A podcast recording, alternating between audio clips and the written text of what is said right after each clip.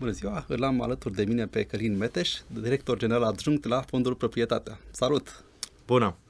Mă, uite, în fiecare, uite, cam în fiecare săptămână de dimineața, colegul meu Dan, care se ocupă de fapt de coordonarea departamentului nostru pe economic, îmi pune o întrebare.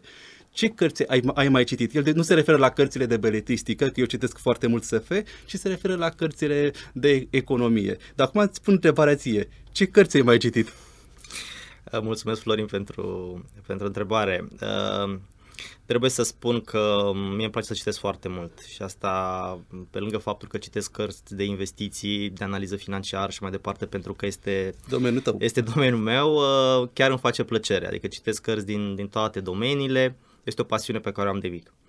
Uh, referitor la întrebarea ta, am încercat de-a lungul timpului să descoper cât mai multe modele uh, prin care oamenii au reușit să facă și investitorii de succes au reușit să facă bani în burse. Și de acest punct de vedere există două mari curente la nivelul uh, modului de a investi pe bursă.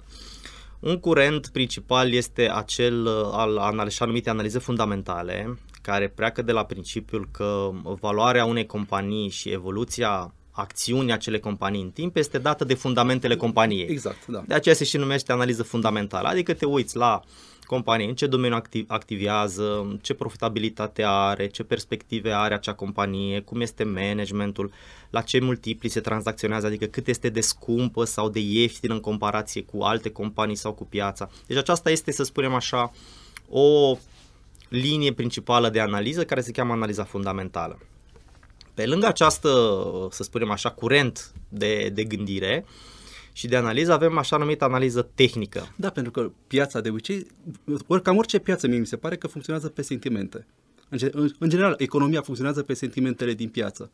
Cu cât este mai mult, cum să spun, mai mult sentiment de, de, de optimism, cu atât crește și piața mai, mai mult. Când este mai puțin, poate mai puțin sau deloc, că nu se poate ajunge chiar să, că sunt cei, cei mai mulți pesimiști, posibil să se ducă piața în jos.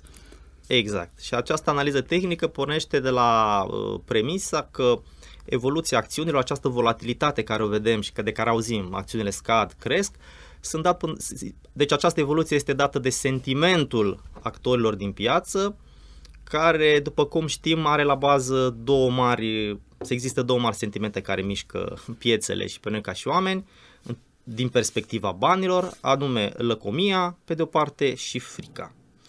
Iar această analiză tehnică încearcă să speculeze aceste două mari sentimente, uitându-se la modul în care prețul acțiunii a reacționat în trecut și încearcă să anticipeze viitorul. Uh, aș începe, pentru că m-ai întrebat de, de cărți. Uh, aș putea spune că una dintre cărțile mele preferate în ceea ce înseamnă analiza fundamentală și care o recomand oricui pentru că este scrisă într-un stil foarte, foarte ușor de, de înțeles chiar pentru cei care nu au pregătire economică în domeniu. Este cartea lui uh, Robert Hagstrom, care se numește The Warren Buffett Way, adică calea lui Warren Buffett. Uh, pentru ascultătorii noștri, Warren Buffett este cel mai de succes investitor uh, pe piețele bursiere din, din istorie Uh, compania sa The Berkshire Hathaway, care este listată la, la bursa din New York, a avut o performanță uluitoare uh, în ultimii, în ultimii 50-50 de ani. Uh, în această carte, autorul încearcă cumva să distileze cam care ar fi aceste principii de bază de la care a pornit Warren Buffett, astfel încât să devină un investitor atât de succes. Și uh, din această perspectivă sunt câteva să spunem așa, principii pe care, pe care el le-a distilat și încearcă să ne le prezintă nou. În primul rând, atunci când ne uităm la o investiție, la o companie, trebuie să ne uităm la businessul respectiv. Și în ce măsură este un business pe care îl înțelegem. Uh, Warren Buffett întotdeauna spunea, da, să un business, în... să investești într-un business pe care îl înțelegi Înțelegi. și care este cât mai simplu. Exact, exact. Simplu în sensul că îl înțelegi. Exemplele poate cele mai de uh, cunoscute ale lui Warren Buffett ca și investiții este Mastercard, nu? Este toții folosim Mastercard, știm mm-hmm. foarte, foarte bine la cu ce business are și cu ce da, se ocupă. Da, da, da. Coca-Cola, la fel, un business, un produs pe care cu toții îl folosim sau l-am folosit, îl cunoaștem foarte bine, la fel un business foarte ușor de înțeles. Deci, în primul rând, este această această înțelegere a businessului în care operează compania respectivă și mediul în care operează. Ai, mi-amintește asta că am avut aici invitat pe Adrian Căruceru, trainer pe educație financiară și recomandase o altă carte. E la granița dintre economie și beletristică, cel mai bogat om din Babilon. E, și unul, unul dintre principii era acolo, acolo și ăsta, să investești în ceea ce cunoști. Exact. Să știi. Adică exact. Asta, și cartea este veche, de prin anul, nu știu, prin 1920 și ceva, descrisă de... Am și uitat, eu mereu uit uh, numele autorilor. da, știu cartea, la fel îmi scapă și mie acum da, autorul. Da. Pe lângă, pe lângă această, să spunem așa, simplitate și, adică înțelegerea business-ului în care operează, o mică paranteză, ceea ce este ușor de înțeles pentru mine, și, sau un business care este greu de înțeles pentru mine poate fi ușor de înțeles pentru altcineva. De exemplu, nu știu, cineva care operează într-un, într-un anumit domeniu de activitate, nu știu, petrochimic sau IT sau așa mai departe, pentru el o anumită companie poate fi mult mai ușor de înțeles decât da. pentru altcineva care nu operează în acel, în acel domeniu. Deci cumva este această idee de să te menții în cercul tău de competențe. Asta este foarte important atunci când faci o investiție. Pe lângă acest lucru, bineînțeles, trebuie să ai în vedere, și asta este legat și de area, ta de, de, area de competențe, care sunt previziunile sau Uh, prospectul care l-ai cu privire la acea companie în viitor. Adică este într-un domeniu bun, într-un sector bun, are perspective, nu are perspective, adică la fel, aceasta este iarăși o chestie calitativă, dar ține și de modul în care înțelegem domeniul de activitate respectiv. Mm-hmm. Nu? Mhm. Dacă vorbim acum de domeniul, să spunem, IT, da? sau uh, de domeniul, uh, nu știu, energiei regenerabile sau energie verde. Vedem că acestea sunt totuși niște domenii, niște sectoare care este clar că se află pe un trend ascendent, vor crește în continuare din motive pe care nu are sens acum să le dezvolt pentru că le cunoaștem. Asta e sustenabilitate, că despre asta. Exact, adică sustenabilitate. Și, și, bani care sunt, că sunt susținute, practic. Nu? Exact, sustenabilitate, ideea că cu toții devenim din ce în ce mai conștienți de importanța de a avea un mediu curat, uh-huh. de a-l păstra și a-l uh, da mai departe uh, generațiilor viitoare. Uh, IT-ul pentru că este un domeniu care, după cum vedem, ne-a schimbat viața tuturor într-un mod accelerat în ultimii 20 de ani și este clar că totul ne place sau nu ne place, se automatizează într-un, într-un fel sau altul. Al doilea aspect sau al doua mare arie la care, la care să spunem așa, principiile acestea de, de investiții se referă în această carte, deci pe lângă businessul în sine, un al doilea domeniu este cel al managementului. Adică este foarte important în momentul în care facem o investiție să ne uităm la managementul companiei. Da, da, da. În ce măsură sunt deschiși, sunt transparenți, în ce măsură uh, Uh, colaborează și își explică foarte bine strategia, în ce măsură interesele managementului respectiv sunt aliniate cu interesele noastre, noastre acele exact, un da. investitor mic în acea companie. Mm-hmm, mm-hmm. Cred că ăsta e și motivul pentru care Musk acum îi dă afară, că nu se pupă interesele lui cu ale directoratului. Evident, în momentul în care au loc, să spunem așa, achiziții de companii, fiecare încearcă să-și impună sau să-și aducă propria viziune cu privire la modul în care acea companie trebuie să, să fie să dezvoltată. Uh, până la urmă timpul va, cel care, va, va fi cel care va, da, va da. demonstra da. dacă decizia a fost una bună sau nu, dar într-adevăr, în general, uh, track record-ul sau experiența trecută a unor manageri este foarte importantă și ne spune multe lucruri despre plusul de valoare pe care poate să-l aducă într-o, mm-hmm. într-o companie pe mm-hmm. viitor. Mm-hmm. Acum ajung la al treilea, să spun așa, uh, principiu sau uh, arie la care, la care ne uităm în momentul în care investim sau pe baza, cum spuneam, uh, ideilor din această carte. Sunt așa numiți indicatori sau așa numite aspecte financiare în momentul în care ne uităm la, la o companie. Și din acest punct de vedere, un indicator foarte important care veți vedea că este prezent și într-o altă carte pe care o să o prezint uh, ulterior, este acest concept de return on equity, cum îi spune în mhm, engleză, mm-hmm. care uh, român este randament al capitalelor proprii. Acum uh, trebuie să facem o mică paranteză mai da, tehnică da, ca să, ca, ca, să, ca, să, da, ca să înțelegem. Exact, da. Nu este foarte, foarte complicat. Acest indicator ce spune? Uh, în română este deci profit net, profitul pe care îl realizează o companie, raportată la capitalurile proprii. Capitalurile proprii, dacă vreți așa simplist vorbind, sunt activele fără datorii, deci activele nete, nete fără datorii, exact. care aparțin acționarilor. Da. Deci dacă eu îmi fac o companie și vin cu aport de 100 de lei la acea companie și realizez 10 lei profit anul următor, randamentul meu pe capitalul propriu, acest return on equity, este 10 supra 100, adică 10%. Da. Acest return, este return on equity pe care eu îl generez. De ce este foarte important acest indicator? Pentru că um, această rație, acest indicator, îmi arată mie ca și potențial investitor într-o companie la ce gen de randamente aș putea să mă aștept de la acea companie. Mhm, mhm, mhm. Și dacă văd o companie care are un randament de 2% sau una care are un randament de 15%, este clar că eu ca și investitor, simplist vorbind și ținând cont doar de acest indicator, este clar că vreau să fiu într-o companie care reușește să-mi genereze un, uh, un uh, randament de 15%, nu unul de 2%. Da, da, da, da. Asta uh, doar așa ca și o mică paranteză.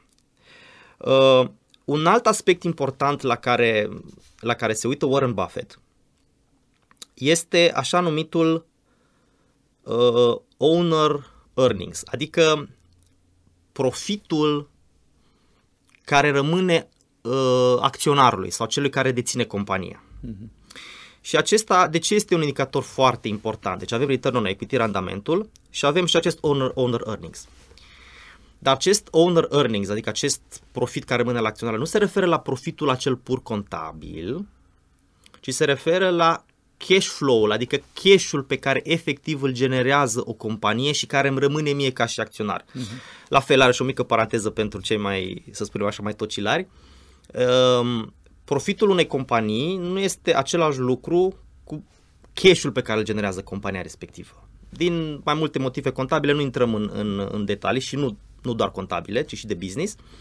Există o discrepanță între cele două. Deci dacă vedem o companie care are profit imens, asta nu înseamnă că este și o companie foarte bună Da, sau că este un business foarte bun, pentru că e posibil să aibă probleme pe partea de cash flow Da, și să da. nu genereze destul cash flow. Da, A existat de foarte multe în istorie companii cu profit foarte mare care au uitat în insolvență, de exemplu. Mhm, mhm, mhm.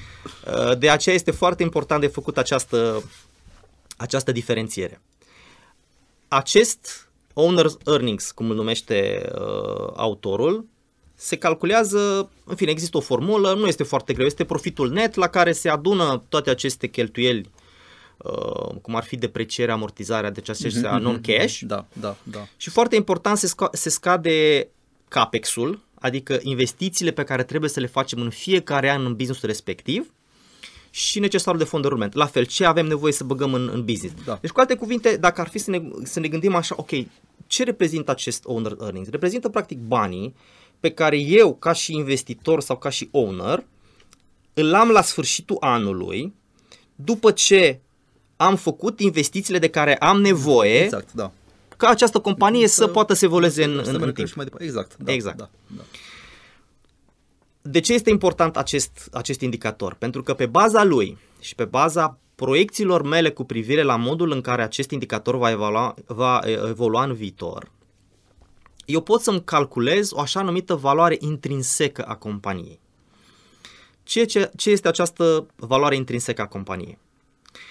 Um, acest indicator sau această valoare se referă la evaluarea pe care, pe baza asumțiilor mele, o dau acele companii în funcție de ce cred eu că va face în viitor, pe baza acestui indicator, pe baza cash flow-ului pe care el va genera în viitor. Uh-huh. Deci eu presupun că această companie va genera acest cash flow anul acesta, anul viitor, peste 2 ani în perpetuitate și pot să calculez aducând toate aceste fluxuri viitoare să le aduc în prezent. Uh-huh. Există o formulă, nu este foarte complicată și o aduc în prezent și aceasta îmi dă valoarea companiei, adică cât cred eu că valorează această companie.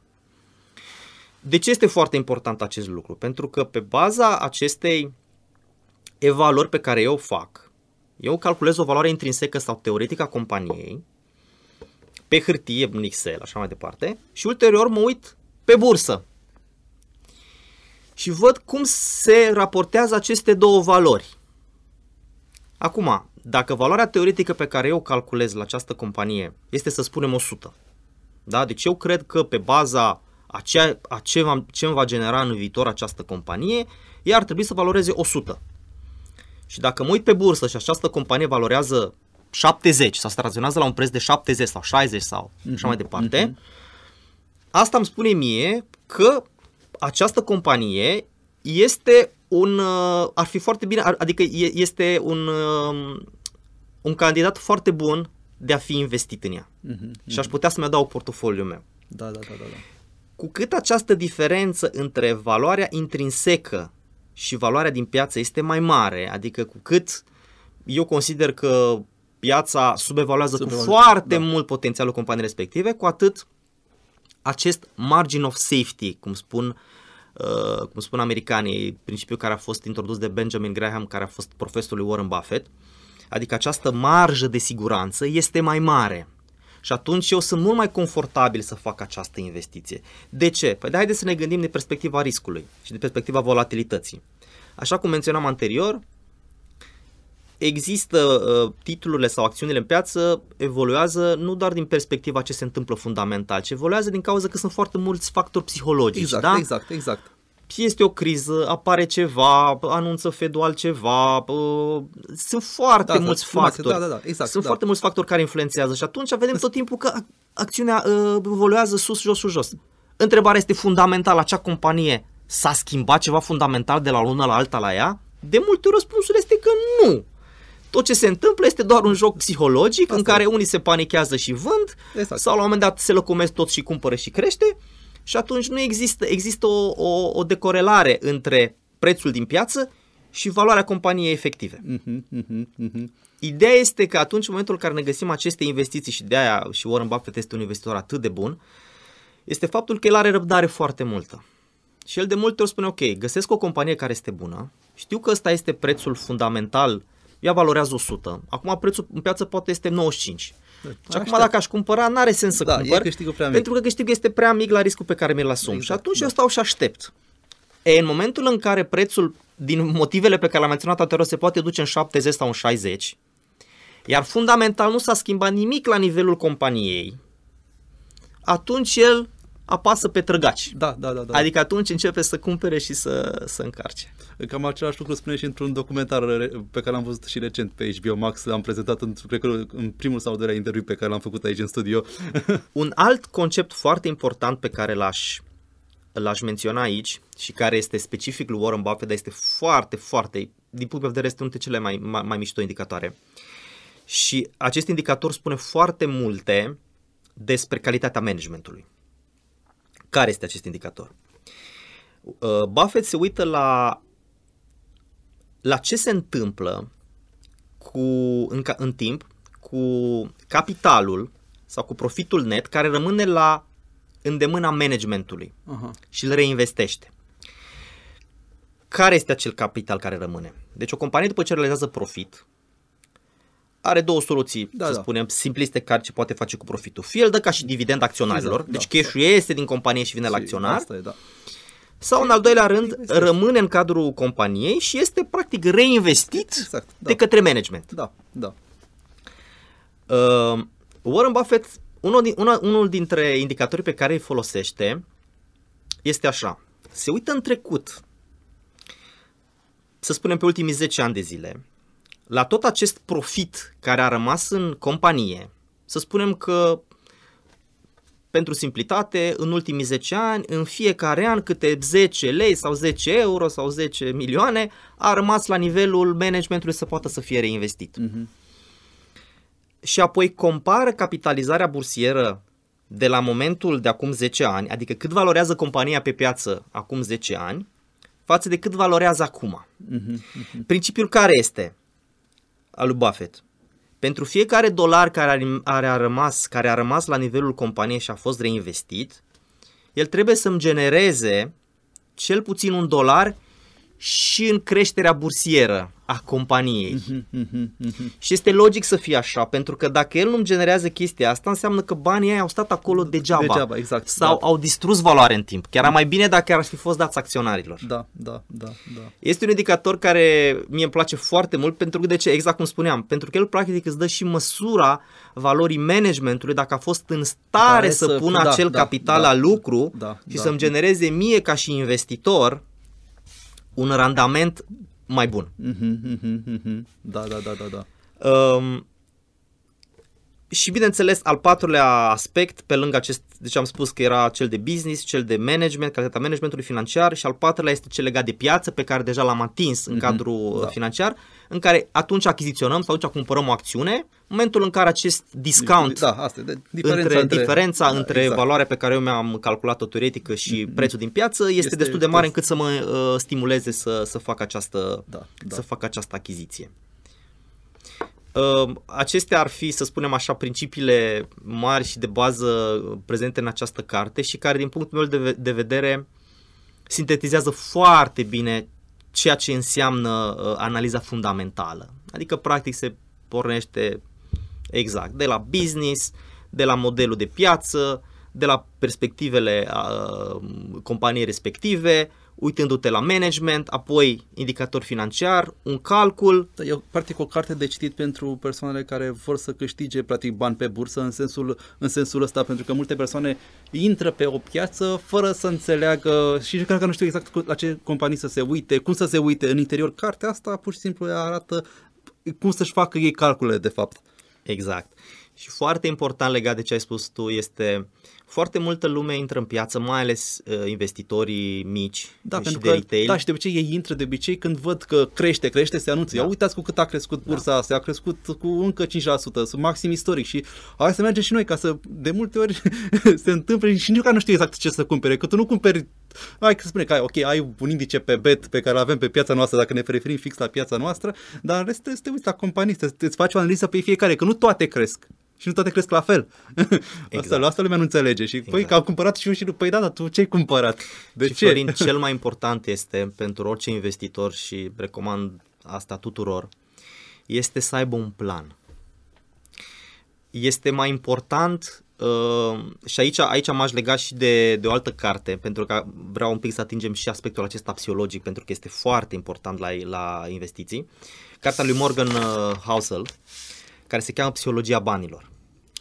Și una dintre ideile foarte, foarte, foarte importante la aceste cărți și care poate să ne dea de gândit tuturor este aceea că succesul financiar nu este o știință hard, adică nu este o știință pe care, domnule, acum vreau să fiu un investitor bun da. și acum mă pun, citesc tot ce e de citit despre investiții, uh, aplic toate modele care le văd acolo și voi deveni un investitor de succes. Este fals.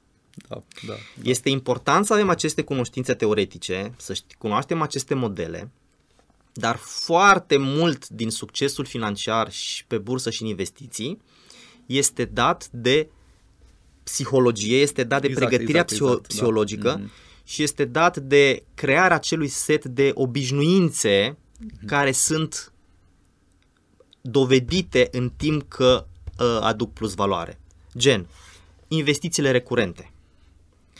Uh, nu, uh, Einstein spunea că efectul uh, compounded effect, uh, efectul de multiplicare a banului este a opta minune a lumii. Da, da? Da, da, da. Uh, la fel, uh, uh, Charlie Munger, partenerul lui, lui Warren Buffett, spunea, ok, uh, efectul de compunere este cel mai puternic, dar n-ar trebui să fie oprit niciodată. Adică mm-hmm. ideea este, cu toți suntem conștienți că da, efectul de compunere este, este cel mai puternic, cu toții știm, nu? Dacă punem 100 de lei la da, 10%, da, la 110, da, da, da, se tot multiplică. Exact, da. Uh, dar ideea este să nu te oprești din acest exact, obicei. Exact, adică da, dacă, da. de exemplu, îți faci un plan de investiție recurentă, păi trebuie să te ții de el, indiferent că bursa scade sau crește și așa mai departe în teorie este foarte ușor de spus și cu toții ni se pare normal. Da, e normal, investim de fiecare dată recurent. Da, și dacă lumea când vede deja... În momentul în care ești acolo și vezi o scădere de 30% sau de 40%, multă lume se panichează și zice, a, păi nu, mai, mai aștept acum un pic să, da, da, să, da. să-și revină piețele și după aia o să, o să mai încep iară să reinvestesc. Da, da discountul de obicei acolo e. Atunci, atunci găsești de obicei discountul la exact. companie. Dacă îți faci un calcul, cum ai spus și tu, pe, pe principiul lui, lui Buffett, în principiu ar trebui să te bucuri de căderile astea. exact, exact. Avea și uh, Napoleon Bonaparte o, o vorbă care, care se aplică foarte bine și în domeniul investițiilor spunea că uh, genul uh, militar este, sau genul, genul militar al unui general, este acela de a face lucruri comune, average things, în momentul în care, sau momentele în care toată lumea ia razna. Uh-huh. Deci, cu alte cuvinte, noi dacă avem un plan care poate părea foarte simplist și foarte nesofisticat, dacă ne ținem de acel plan în momentele în care alții se aruncă de pe geam, uh-huh. la mhm. modul figurativ vorbind, uh-huh. Uh-huh uh, istoria ne- ne dovedește și cei mai mari investitori al lumii dovedește că pe termen lung vom fi între cei 1% care vor câștiga. Și ca să ne dăm seama de- de acest lucru, de as- iarăși, Buffett este uh, exponentul principal al puterii efectului de compunere Mhm, mhm. și al timpului. De ce este Buffett cel mai de succes investitor al lumii din istorie? Pentru că el investește de la 10 ani sau de la 12 Da, ani și da, acum are, da. cred că are 90. Deci el a investit de 70 de ani uh, și a lăsat acest efect de compunere pe o perioadă extrem, extrem de lungă de timp. Și oricum, orice calcule am face, vedem că efectul de compunere, dacă lăsăm pe perioadă lungă de timp, zeci de ani, ne conduce la niște numere uh, halucinante. Da, da, da. Probabil uh, știți, sau dacă nu știți, vă spun acum, unul dintre cei mai de succes investitori, care are un randament mai mare decât Buffett, și apropo este și o carte foarte interesantă care uh, o recomand, este, se cheamă, este scrisă de Gregory Zuckerman, The Man Who Solved the Market se cheamă, și care practic prezintă povestea lui, uh, lui Simons, uh, Jim Simons, care este un uh, este fondatorul așa numitului Renaissance Technologies, cel mai de succes hedge fund din lume, de care n-a auzit mar, uh, multă lume, l-a fondat prin 1988 sau 89 la anilor 80, care a avut un randament și are până în acest moment, țineți-vă bine, un randament anual, deci pentru cât 30 de ani, peste 30 de ani, de 66% anual. Buffett are undeva la 20 ceva. Da, da, da. Deci mai mult decât Buffett. Dar totuși Buffett este cel mai de succes și este mult mai bogat decât Simons. De ce? Pentru că Simons și-a lansat fondul la 50 de ani. Da, da, da, da, da, da, da. Deci el a început să investească și să-și multiplice banii când avea 50 de ani. Pe când Da. Buffett a început la 10 ani. Așa e, da, da. Deci da. ăsta e un exemplu foarte bun în care consistența și obținerea unor randamente nu explozive, dar consistența în timp și Da, asta a e. investi pe termen lung produce la efecte mult mai mari Asta e. decât Chi- a da o lovitură azi sau mâine. Mhm. Tuturor ne place, nu citim la televizor, vedem, domnule, a băgat 100 de lei, a câștigat un milion, a băgat așa. Deci alea sunt niște excepții care Da, nici da, cum nu da, întăresc da, regula. Da, da, da. Pentru da. că pe ăia 1, 2 sau 5 care au făcut milioane, mai sunt alții încă 1000, 2000 de necunoscuți care au dat faliment. Exact, Dar pe ea exact. nu-i prezintă nimeni, că ea nu sunt interesanți de, da, de da, prezentat. Da, da, da. O să-ți mai spun o, o chestie, nu știu, o citisem la fel într-o carte a lui Johan Furi, Our Long Walk to Economic Freedom. Uh, cel mai bogat om din lume, că tot ai, ai, ai menționat pe Buffett, uh, mai este și Musk, evident că acum este cel mai bogat, e că în trecut în istorie a fost Mansa Musa, înțeleg, și el a fost primul om care a creat inflație. El a mers la Mecca pe la 1324 cu foarte mult aur la el și a început să doneze orașelor sărace. Fiind, fiind foarte mult aur, prețul le-a urcat. și că asta mi-amintește de o altă chestie, că toată lumea vede și băi, o să ne bogățim cu toții foarte mult, că o să ia NASA nu știu ce asteroid plin de aur. Bă, lucrurile nu, nu înseamnă neapărat că, se, îmbă- că te îmbogățești. Poate chiar poți să sărăcești. Exact, este legea cererii și ofertei întotdeauna. Când avem ceva din abundență, inclusiv bani foarte mulți, acest lucru duce la, duce la inflație. În, med, în domeniul economic, oricât ne-ar plăcea sau nu, până la urmă, uh, fenomenele sau fenomenul financiar trebuie să urmeze fenomenul economic. Dacă produce mai mulți bani decât se fac produse, servicii, decât crește producte așa mai departe, este clar că la un moment dat acest, acest, uh, acești bani se vor duce în inflație, fie că ne place sau nu ne place. Este o realitate economică uh, cu care în aceste zile ne, de care în aceste zile ne lovim cu toții, după cum, uh, după cum vedem. Da, da, da. Uh, aș menționa uh, o altă carte um, foarte interesantă și mai puțin cunoscută la noi, care uh, are în vedere această perspectivă tehnică de realizare a investițiilor și are și o poveste foarte frumoasă în spate, de aceea m-am, m-am gândit să, să vă prezint azi. Cartea este scrisă de Michael Cowell și se cheamă The Complete Turtle Trader. Uh, traducere, adică m, ar fi unde s-ar traduce la m, cumva manualul, manualul uh, traderului țestoasă. Acum, de unde vine acest lucru? Uh, Cartea este despre Richard Dennis, un investitor foarte de succes din anii 70-80, um, care a făcut la un moment dat un pariu cu partenerul său de la acea dată. Ideea era în felul, pariul era în felul următor. Richard Dennis pornea de la premisa că un trader bun sau investitor bun dacă vreți, trader, pentru că era se baza foarte mult pe, pe speculă, intrare și ieșire rapidă din piață, poate fi învățat. Adică nu există niște calități născute ale, ale cuiva care să spună, domnule, ai niște calitățile astea, ai IQ-ul ăsta, ai aptitudinile astea cu care te-ai născut, poți să devii un trader bun. Iar alții, dacă nu au aceste aptitudini, nu pot să devină. Partenerul său spunea, nu e adevărat. Trebuie să existe anumite calități născute ca să fii un trader bun. Și pornind de la, acest, de la această dezbatere, să spunem așa, filozofică pe care cei doi o aveau, um, Richard Dennis s-a gândit să facă un experiment. Pornind de la um, țestoasele pe care le văzuse el în Singapore, erau anumite țestoase de fermă care reușeau să le învețe pe alte țestoase cum să, cum să crească și așa mai departe, cum să evolueze, s-a gândit să facă un sistem asemănător și la nivelul uh, aplicându-l și în piețe. Și ce a făcut? A dat un anunț în ziar și a spus, domnule, angajăm trader novice. Experiența nu este necesară.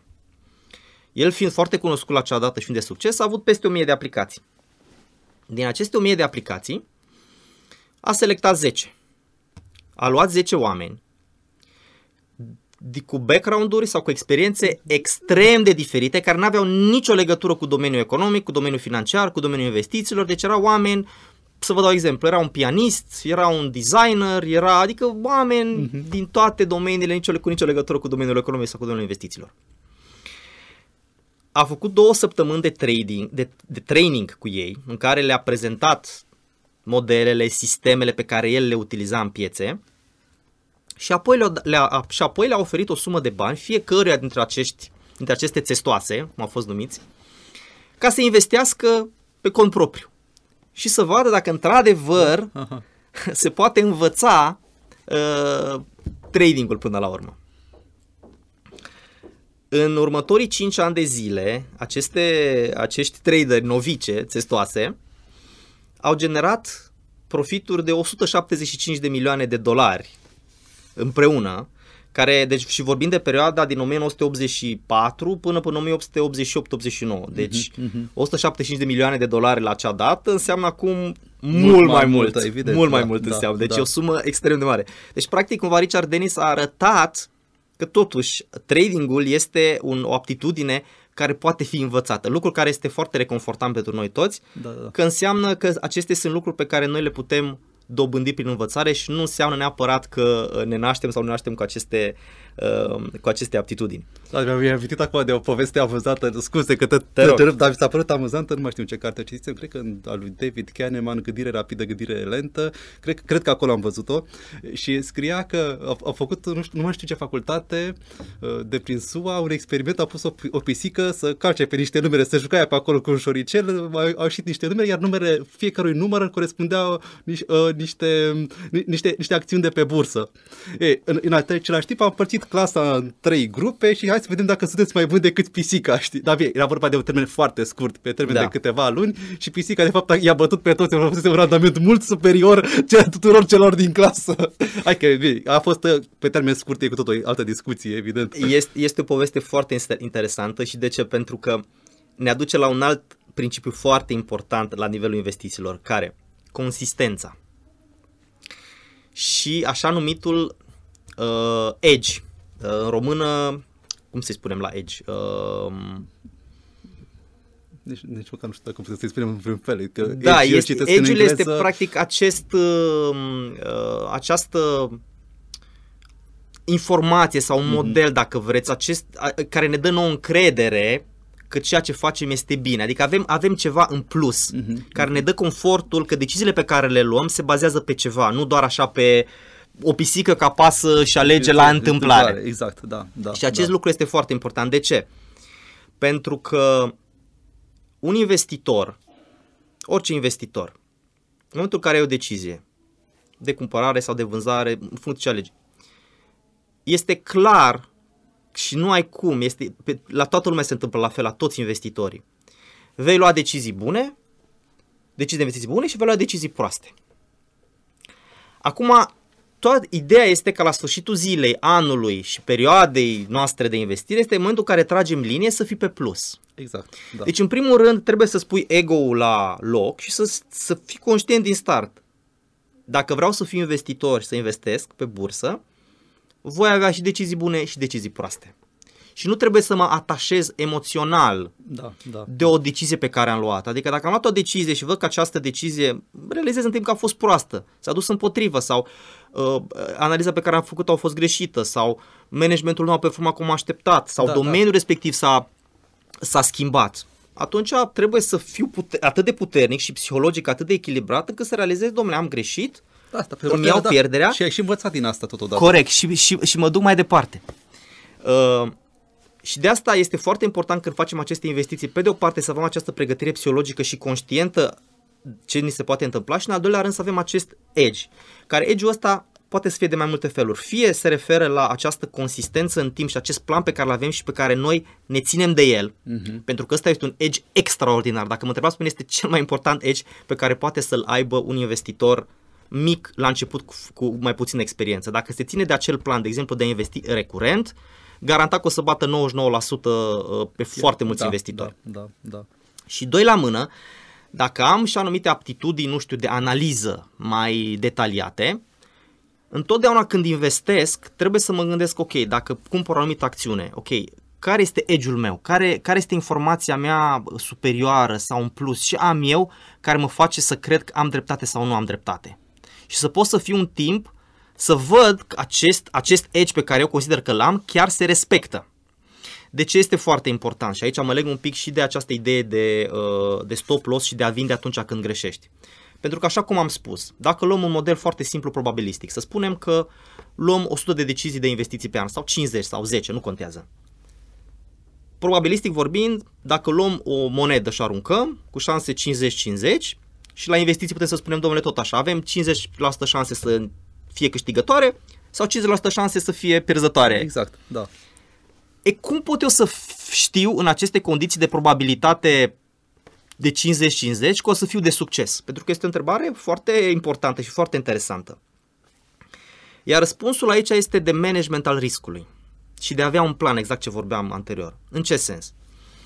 În sensul în care, matematic vorbind, este foarte simplu de văzut și de înțeles că dacă eu pe investițiile câștigătoare să spunem, reușesc să fac un randament de 20-30% în medie, deci pe cele 50% pe care le nimeresc, să, nimeresc să spunem, Da, da, da. am un randament de 20-30%.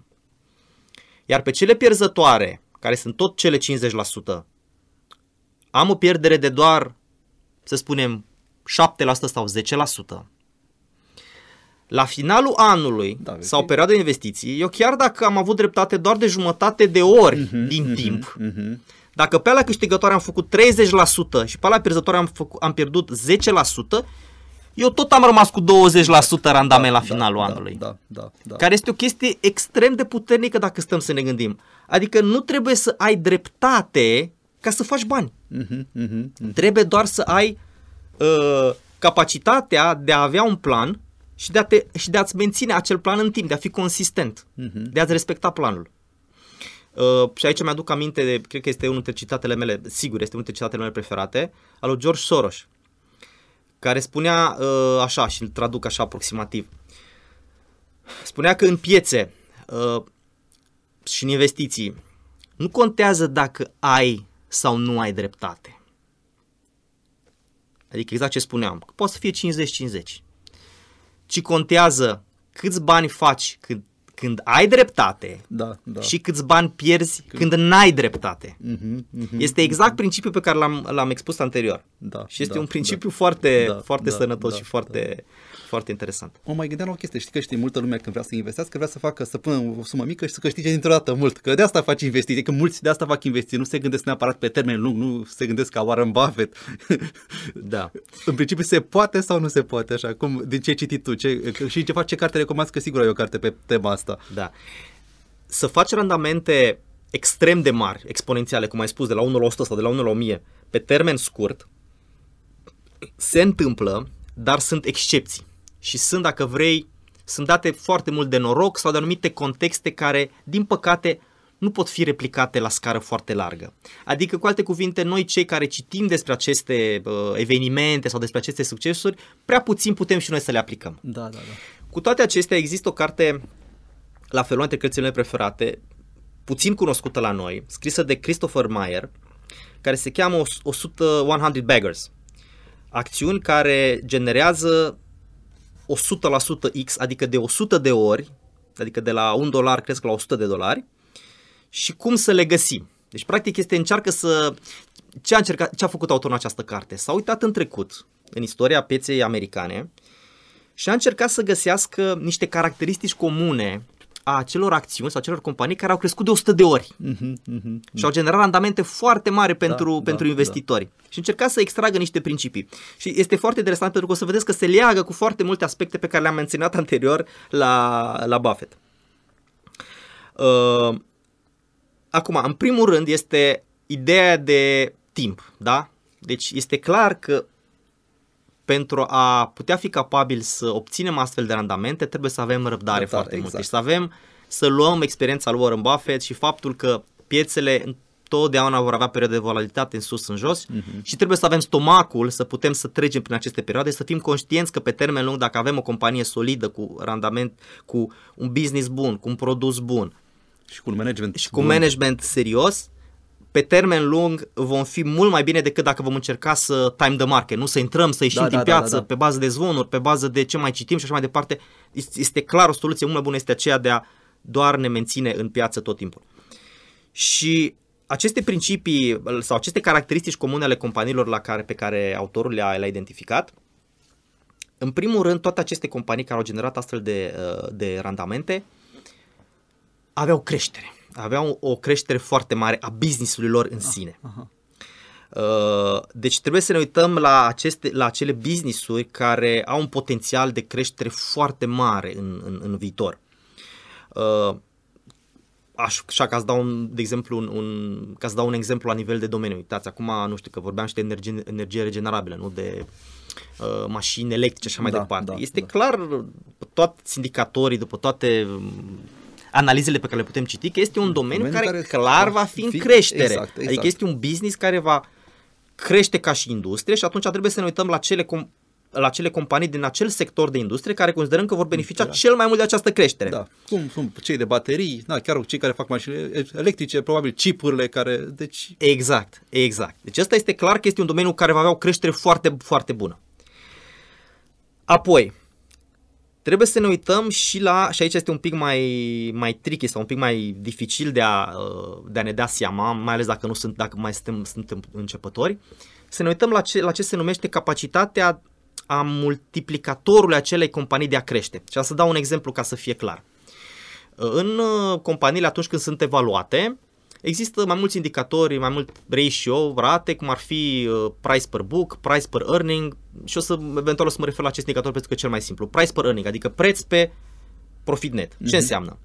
Înseamnă că dacă o companie are profit de 10 lei și ea în piață se tranzacționează la 100, adică aceasta este valoarea asta de piață, acest indicator este 10. Da. Indicatorii unei companii evoluează în timp sau nu. Depinde de domeniul de companie și așa mai departe, dar în general evoluează. Unii indicatori și la anumite companii și poate anumite sectoare se contractă, uh-huh. adică devin mai mici. Iar la alte, în alte domenii și alte companii devin mai mari în timp. Da, da, da. Noi ne dorim acele companii în care indicatorii devin mai mari. De ce? Pentru că asta înseamnă că piața le, valo- le valorizează mai mult. Și dacă înainte eram dispus să cumpăr o companie cu per de 10, adică profitul să recuperez practic uh, banii pe care am investit în 10, 10 ani de zile, exact, da, în 10 da, ani. Da, da. Poate în timp cineva, uh, piața va spune nu, această companie pentru că este într-un domeniu foarte sexy, foarte căutat, cum am menționat anterior, este dispus să plătească un price per earning de 20. Deci combinația aceasta numită gemene în care să găsești companii care sunt într-o creștere foarte bună și doi la mână care au potențial de multiplicare a indicatorilor, uh-huh este o combinație extrem de puternică, pentru că câștigăm din două părți. Pe de o parte fundamental, din datorită companiei, iar pe de altă parte datorită pieței care valorizează mult acele companii. Da, da, da. Al doilea indicator care l-am în vedere aceste companii care au crescut foarte mult este ce zicea, ce discutam anterior și la Warren Buffett, acest return on equity. Adică, practic, este randamentul pe care aceste companii sunt în stare să-l genereze investitorilor pe termen lung. Uh-huh. Și al treilea aspect iarăși foarte important, care ține de management, este cât de bun este managementul ca să reinvestească acest capital la randamentele, la acest return on equity deja obținut. Pentru că, dacă stăm să ne gândim, toate companiile trec prin anumite cicluri de viață. Sunt, se nasc, sunt mici, reușesc să aibă un produs, cresc, devin mature și după aia ă, începe, să spunem așa, căderea. Problema, sau ideea care este? O companie reușește să crească foarte mult și să fie foarte dorită de acționar și să genereze randamente foarte bune, în măsura în care reușește pe termen lung să-și reinvestească banii pe care obține la un randament extrem de ridicat. Acest lucru este foarte dificil de realizat. De ce? Pentru că în momentul în care tu ai randamente foarte bune, ce se întâmplă ca și companie? Se pare competiția. Că dacă competitorul vede că tu ai un business care generează 30% pe an Da, și el vrea să intre acolo și te concurează. Da, da, da. De aceea, capacitatea managementului de a reinvesti acești bani la un randament foarte ridicat sau aproape decât a avut este esențială pentru că acest lucru îți crește foarte, foarte, foarte mult valoarea companiei în timp și aceasta generează, dacă mă întreb și pe mine, valorizarea de către investitori să acorde un multiplu mai mare, exact ce vorbeam în, în primul. Deci este, dacă vrei, și un fel de un cerc auto care se autosusține din perspectiva, uh, din perspectiva investitorilor. Deci acestea ar fi cele trei, să spunem, caracteristici la care ar trebui să ne uităm dacă vrem să găsim aceste investiții foarte bune conform autorului. Le reau. Companii în creștere, într-o piață în creștere, cu multiplicator, adică cu posibilitatea ca piața să o valorizeze mult mai mult în viitor, return on equity, adică randament foarte bun pe care acea companie îl generează pentru investitori și trei la mână cât de bun este managementul să aloce capitalul uh, eficient. Mm-hmm. O să încheiem acum și vreau să mai recomand două cărți pe lângă cele pe care le-ai spus, cea pe care am menționat-o, cel mai bogat om din Babilon și a doua ar mai fi Antifragil a lui Taleb. Mie mi s-a părut foarte bună și e, dincolo de chestiunile macro, sunt și chestiuni de dezvoltare personală. Mie așa mi s-a părut, adică înveți și tu să fii antifragil și cred că ar ajuta multe tot investitorii să citească și cartea asta. Așa este, este o carte, este o carte foarte bună cea lui Taleb și principiul, uh, principiul său de, de investiție este iarăși unul foarte, foarte interesant, care se leagă oarecum de uh, această idee de a-ți uh, manage foarte bine riscul. După cum știm, Taleb este adeptul investițiilor în care ai riscul de a pierde bani este fixat, adică mm-hmm. știi din start câți bani poți să pierzi dar upside-ul, posibilitățile de a câștiga sunt nelimitate. Da, da, da. Practic, este, aceasta este, uh, să spunem așa, combinația perfectă în care putem să ne limităm pierderea, o știm foarte clar mm-hmm, cât mhm, este, mm-hmm. dar câștigul să fie, să fie nelimitat. Da. Mersi mult! Mulțumesc și eu!